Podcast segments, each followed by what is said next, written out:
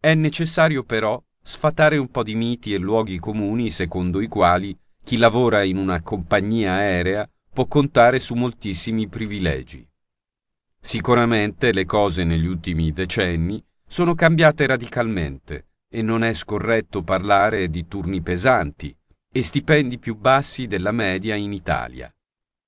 Il no al referendum, quindi, è un gesto che nasconde allo stesso tempo paura e coraggio, una scelta che apre le porte a un futuro incerto per i dipendenti di Alitalia che non hanno voluto accettare l'umiliazione e il ricatto di un accordo indecente.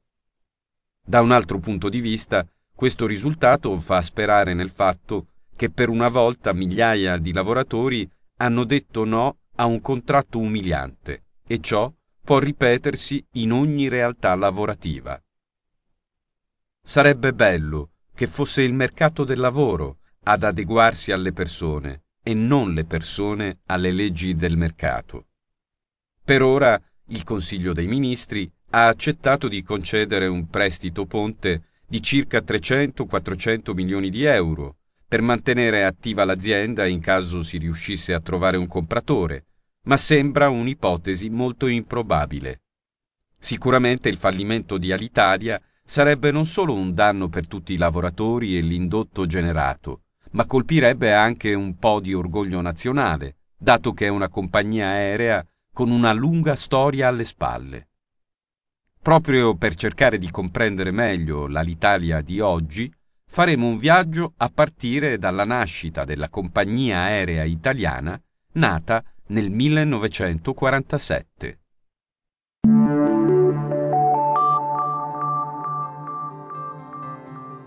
L'Alitalia, Aerolinee Internazionali Italiane, nacque il 16 settembre del 1946 a Roma, fondata con capitali privati.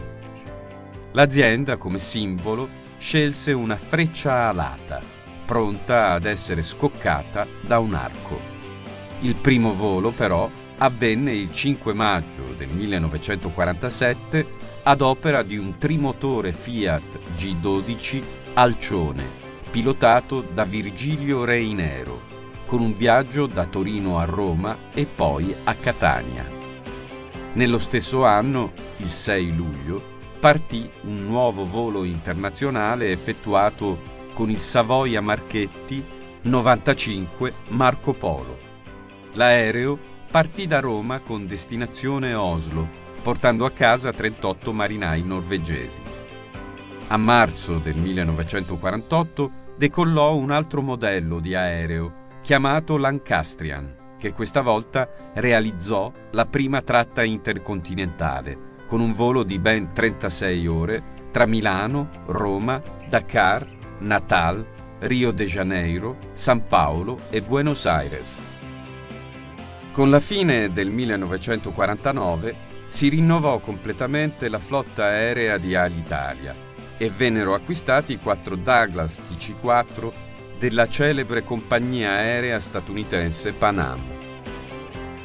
Nel 1950 si assunsero le prime hostess di volo e per il loro abbigliamento si scelse il famoso marchio di moda delle sorelle Fontana, che realizzando delle divise molto glamour contribuirono a costruire l'immagine del Made in Italy nel mondo.